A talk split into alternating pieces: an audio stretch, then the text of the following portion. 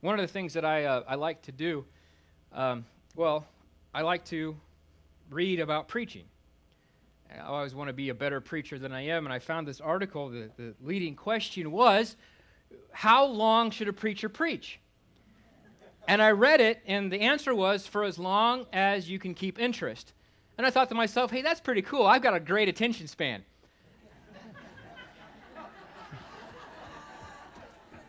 Then I realized it's not my interest they're talking about.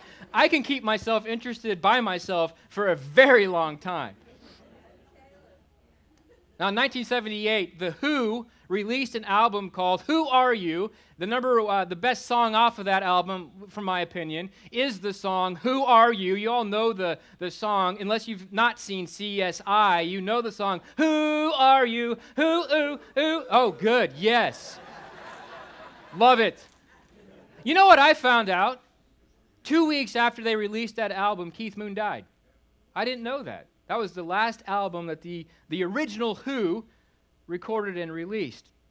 It's a great song, and it's a great song to, to have as a theme song for a show like CSI. CSI is trying to figure out the who done it, right? The, and, and the, the who, I read that Pete Townshend wrote that song because he was getting to know uh, two other guys who were more like into punk rock. Uh, and he, he, by his own admission, spent a lot of time drinking with them. And he was just trying to understand who they were. Who are you who. Identity is so key to who we are and how we live and what we do. In fact, a professor by the name of Adam Alter, in a 2013 article, uh, published this theory of a names driven outcome. What you are named can drive how you spend your life, your occupation, what you end up doing. Basically, his theory is that, that names root themselves into our mental worlds, quote, drawing us magnetically towards the concepts they embody. If you're named farmer, in his, uh, in his theory, you could very well become a farmer because it's built into you. He has examples in his article. This really is a serious article, but the, the examples are kind of, I think, humorous. The 745 crowd did not laugh at all. No, no. Two prominent legal, legal minds in England have the last names of Judge and Law. Oh, man. How about, uh, how about Anna Smashnova, who is a professional tennis player? That's a little better, right? How about Daniel Snowman, who is a, a, a, an author, who wrote books about the Arctic and the Antarctica? Of course, there's the infamous Jamaican drug dealer named Christopher Coke. or my personal favorite is A.J. Splatt, who's a doctor of urology.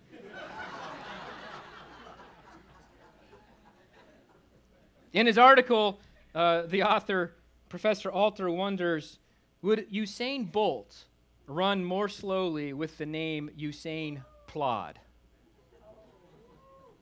Is it amusing, amusing examples of, I think, what is a deep reality? We are, or who we are, leads to how we live. While our last names don't necessarily lead to our professions, we cannot help but live out our deepest and most real identity, even when we try to hide it. Who we truly are always expresses itself in action, so it's really critically important for us to know who we are. If you don't know who you are, you don't know where you are going. Peter, in his first letter, 1 Peter Ironically enough, his first letter is named First Peter. Peter deals with the issues of identity and living out of that identity repeatedly throughout the course of his, his letter. And as we come to chapter 2, verse, verses 4 through 10, we find once again Peter laying out the basic Christian identity, who we are. Who you are as a believer in Jesus Christ. Now, I'll tell you right now, the identity of who we are in Jesus Christ ought to ought to be an encouragement. It ought to be humbling. It ought to be overwhelming. And it ought to lead to us proclaiming the glories of God.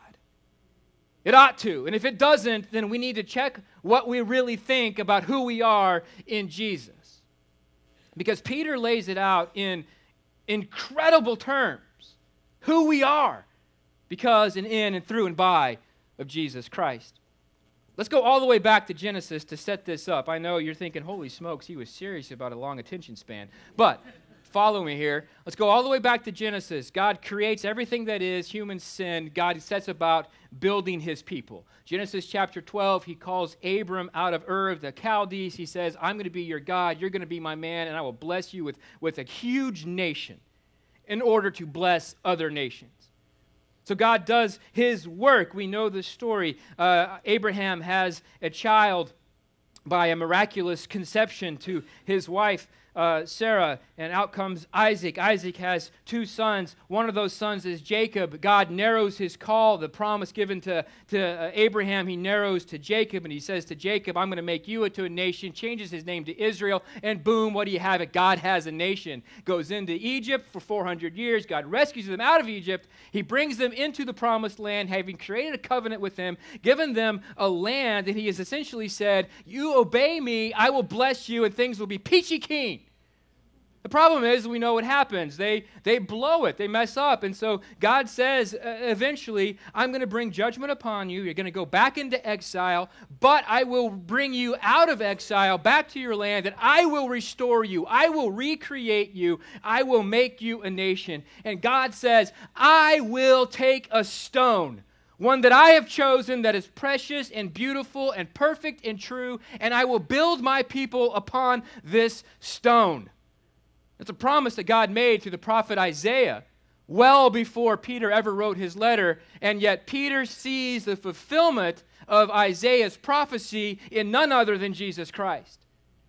As we see in 2 Peter, 1 Peter chapter 2, Peter says this, as you come to him, a living stone rejected by men, but in the sight of God chosen and precious. This whole idea of a living stone that God, the Creator, Yahweh, the covenant God of Israel, this whole idea of a living stone is found throughout the Old Testament where it is becoming the idea that He is bringing in a single individual around which, upon which, He will build a people.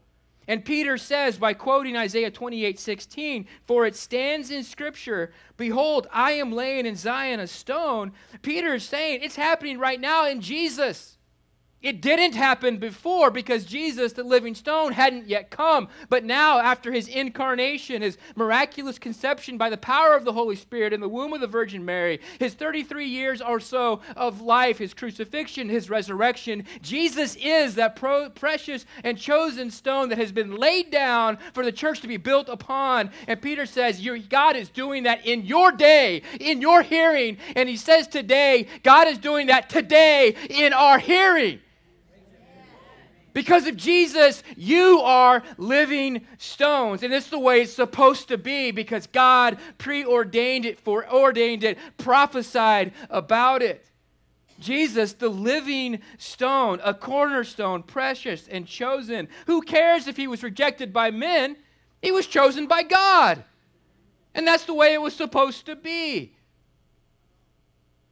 God declared that He would select the cornerstone. God declared that He would bring about the creation of a new people, that He would create a new nation, that He would create this new building project, all upon His chosen Messiah, who is none the less than Jesus.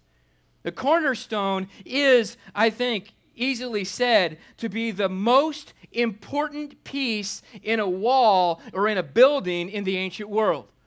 The chosen cornerstone, whether we're talking about building a home or a business or a temple or a palace, the cornerstone was the largest and most solid stone, specifically chosen, specifically taken out, carefully cut, carefully pre- prepared, and then placed into position with great care. Because it was the place where two walls would join. And providing uh, the, the, the, the, the safe foundation for these two walls, it would literally hold the walls together. It would sustain the building. And it provided for the rest of the building the foundation square to be built off of. If in the ancient world your cornerstone was cracked, broken, or flawed, your building, I don't care how beautiful it was, your building would come down. And so for his church, Jesus is the foundation stone. He holds it together. He gives it meaning and purpose. He squares it. He is the one by which it is measured, and He holds it together in His power. The reason why the gates of hell do not overcome the church, as He says in Matthew chapter 16, is not because we're so great, but because He is.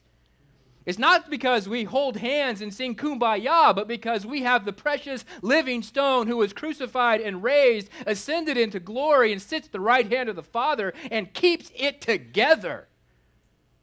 You want to know who you are, you got to first know who Jesus is, and Jesus is the living stone. And about Jesus, St. Peter doesn't pull his punches. He does not equivocate. He doesn't use ambiguous language. He doesn't waffle. He doesn't say, well, if you feel like it, you might want to think about accepting Jesus as your personal Savior, but only if you think about it or feel like it. Otherwise, it's all okay. All the roads lead up the same mountain. He doesn't go in for that postmodern mumbo jumbo. It's a bunch of hippy dippy baloney. Sorry. My my daughter's Legos movie creeped in on me right there. Relying upon the prophecy of Isaiah again, now Peter clearly states that when it comes to Jesus, the cornerstone, there are only two possible outcomes. You either are built upon him or you are stumbling over him. Uh, he quotes from Isaiah chapter 8, verse 14 in chapter 2 of his letter a stone of stumbling. The cornerstone is a stone of stumbling, a rock of offense. Jesus is offensive. More than that, the exclusive claim that in Jesus alone is their life, access to God, reconciliation to God, it is offensive. It was offensive in Peter's day, it was offensive in Jesus' day, and it's offensive in our own day. and so the preaching, the teaching, the proclamation, the trust that, that Jesus alone is the way of salvation will offend. But you know what? I'm offended by coconuts, mosquitoes, and the New York Yankees.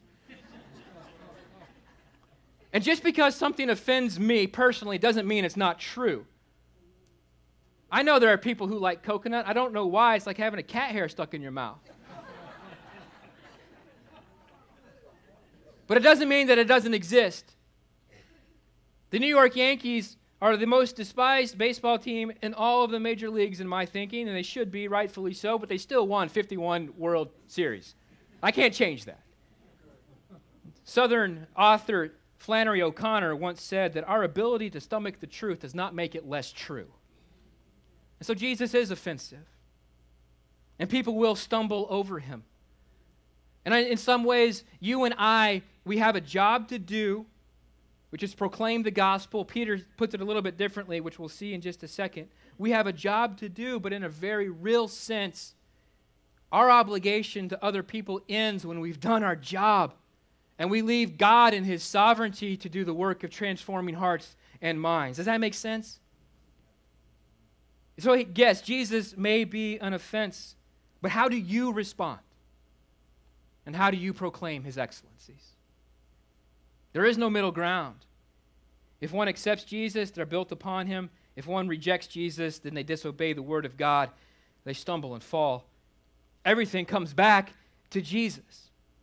Whether we trust in him as the living stone, the Messiah promised by God upon which he builds his people, or whether we reject him.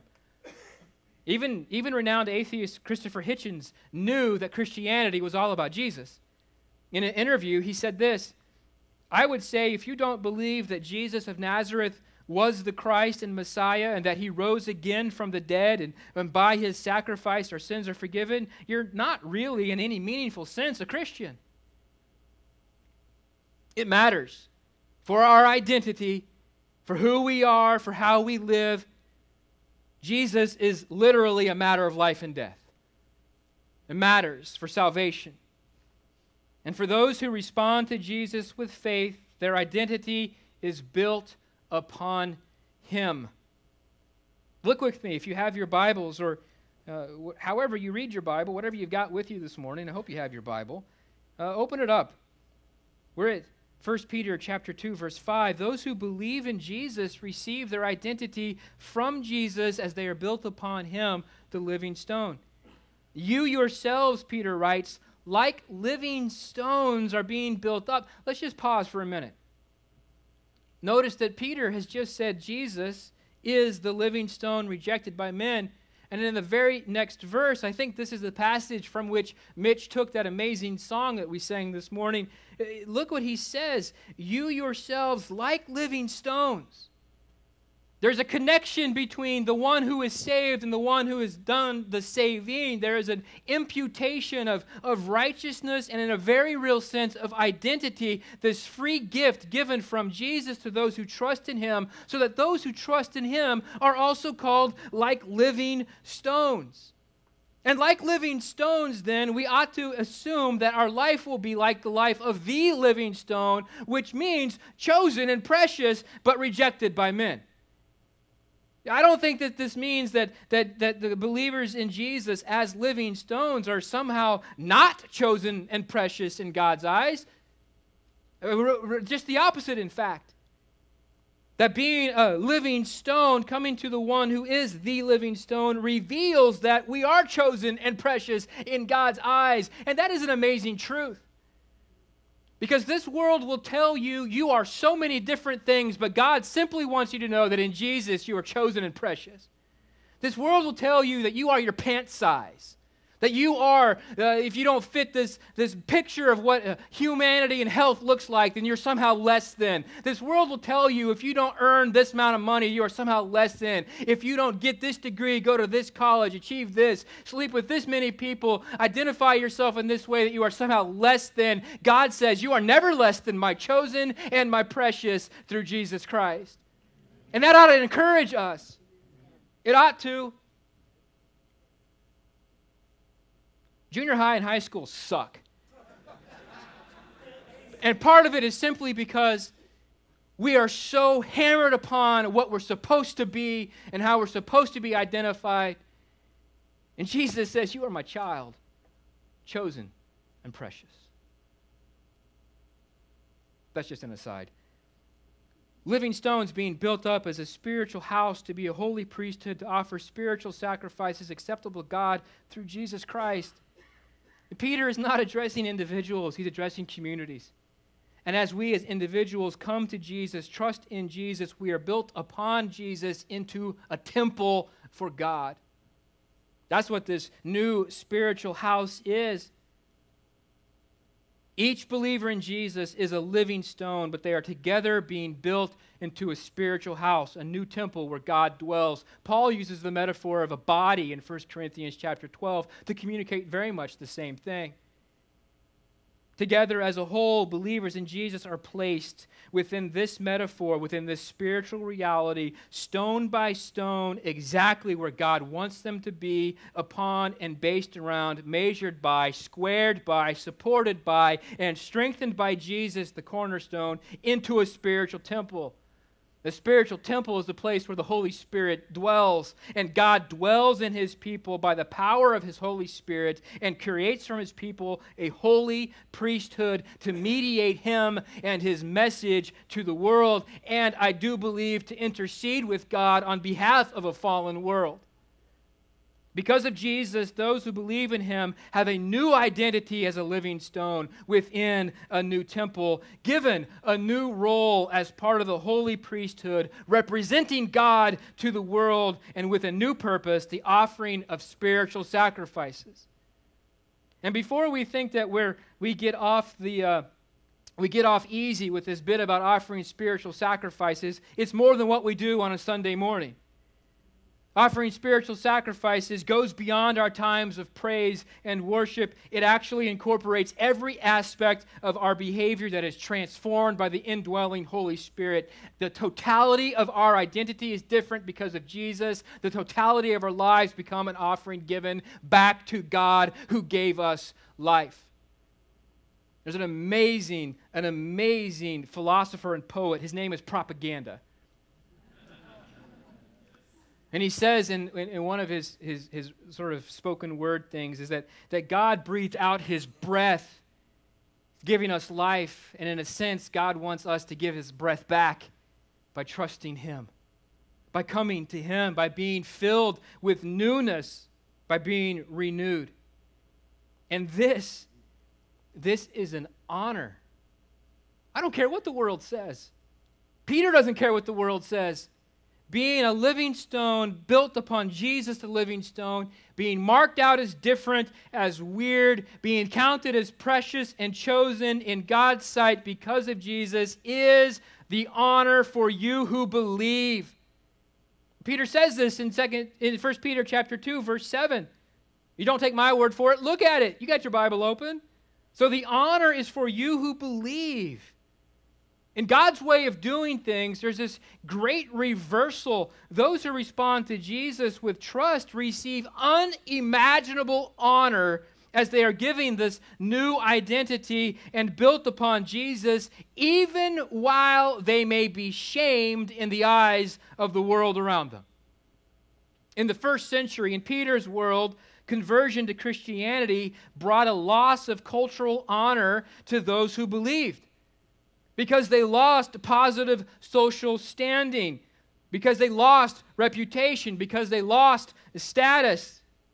Those who believed in Jesus turned their back on the beliefs, the priorities, and the customs and values of the world around them, and thus they've been shamed by the culture. And by the way, this doesn't just happen in the first century, it happens now. Any Muslim man or woman who comes to know Jesus Christ as Lord and Savior is treated very much the same way. And if they can escape with their lives, they are literally cut off from their family and culture.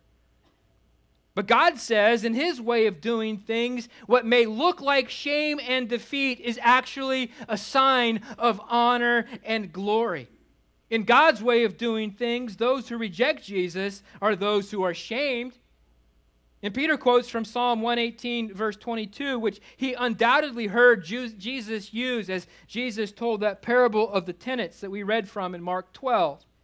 In that parable, Jesus explains that rejecting him, the Son, the living stone, means in turn the greatest shame being received, which is rejection by God. What will the owner of the vineyard do? He will come and destroy the tenants and give the vineyard to others. Jesus' implication is quite clear. Who are the others? The others are the prostitutes, the tax collectors, and the sinners that he talked with and who received the kingdom.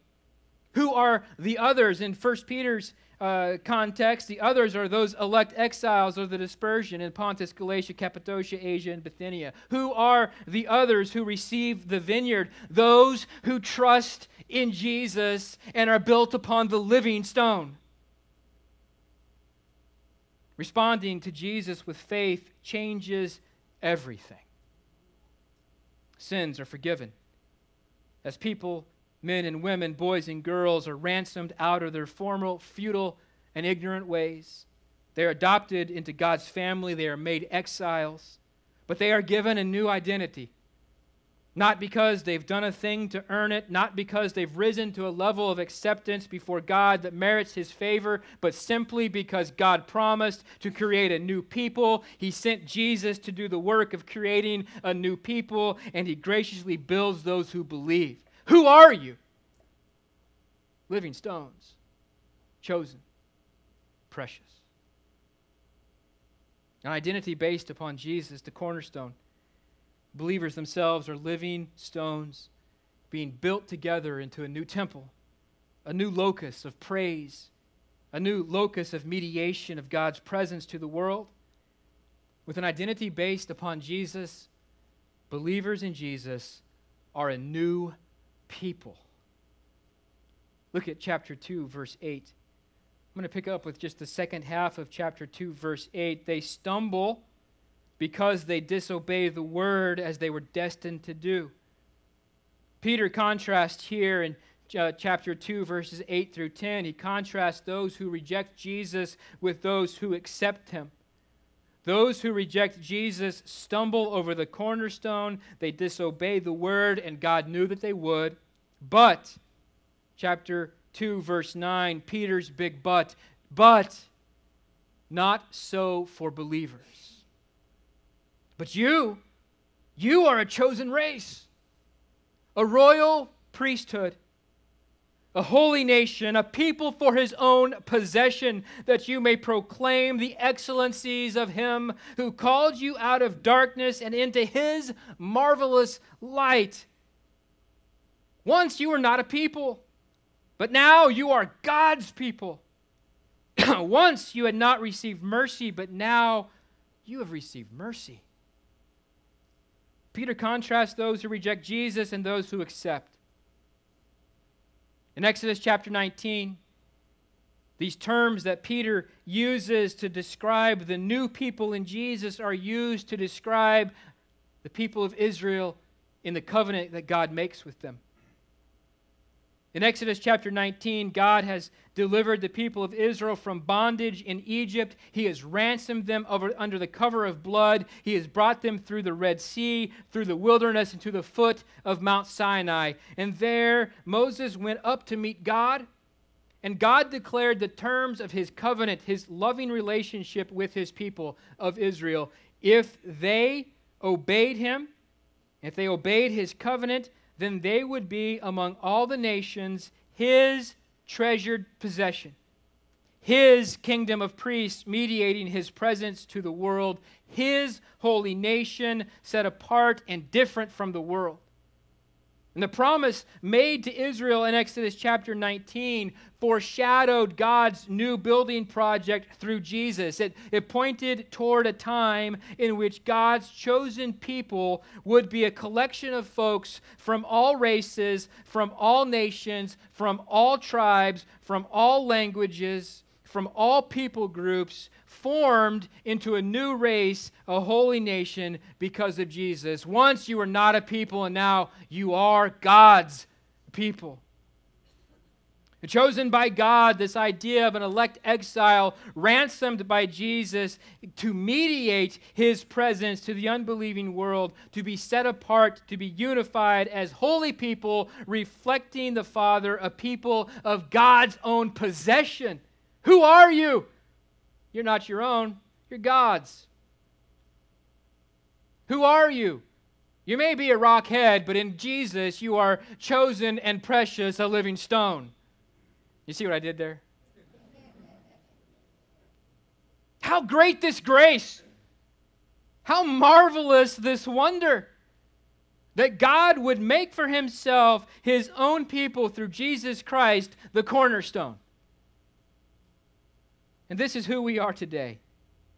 If you believe in Jesus, you are a part of God's special and treasured possession. If you believe in Jesus, you are part of God's chosen race, a member of a multinational, multi ethnic, multiracial, multi language nation that spreads across time and space. And not because you deserve it, but because in His grace and through Jesus, God called you out of darkness and into His marvelous light.